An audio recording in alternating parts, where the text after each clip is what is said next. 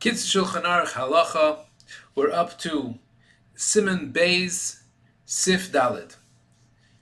Tzarech Lita Yadav. We were talking about doing Nagelwasser, washing Nagelwasser in the morning. So one has to wash one's hands.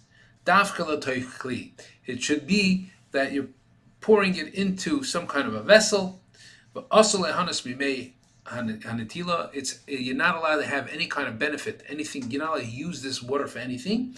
Because you just washed off the the ruach ra from your hands, so now it's in the water. So you have to get rid of it in a way that no one is benefiting from this from this uh, water, and you're not getting any kind of you're not touching it in any way later.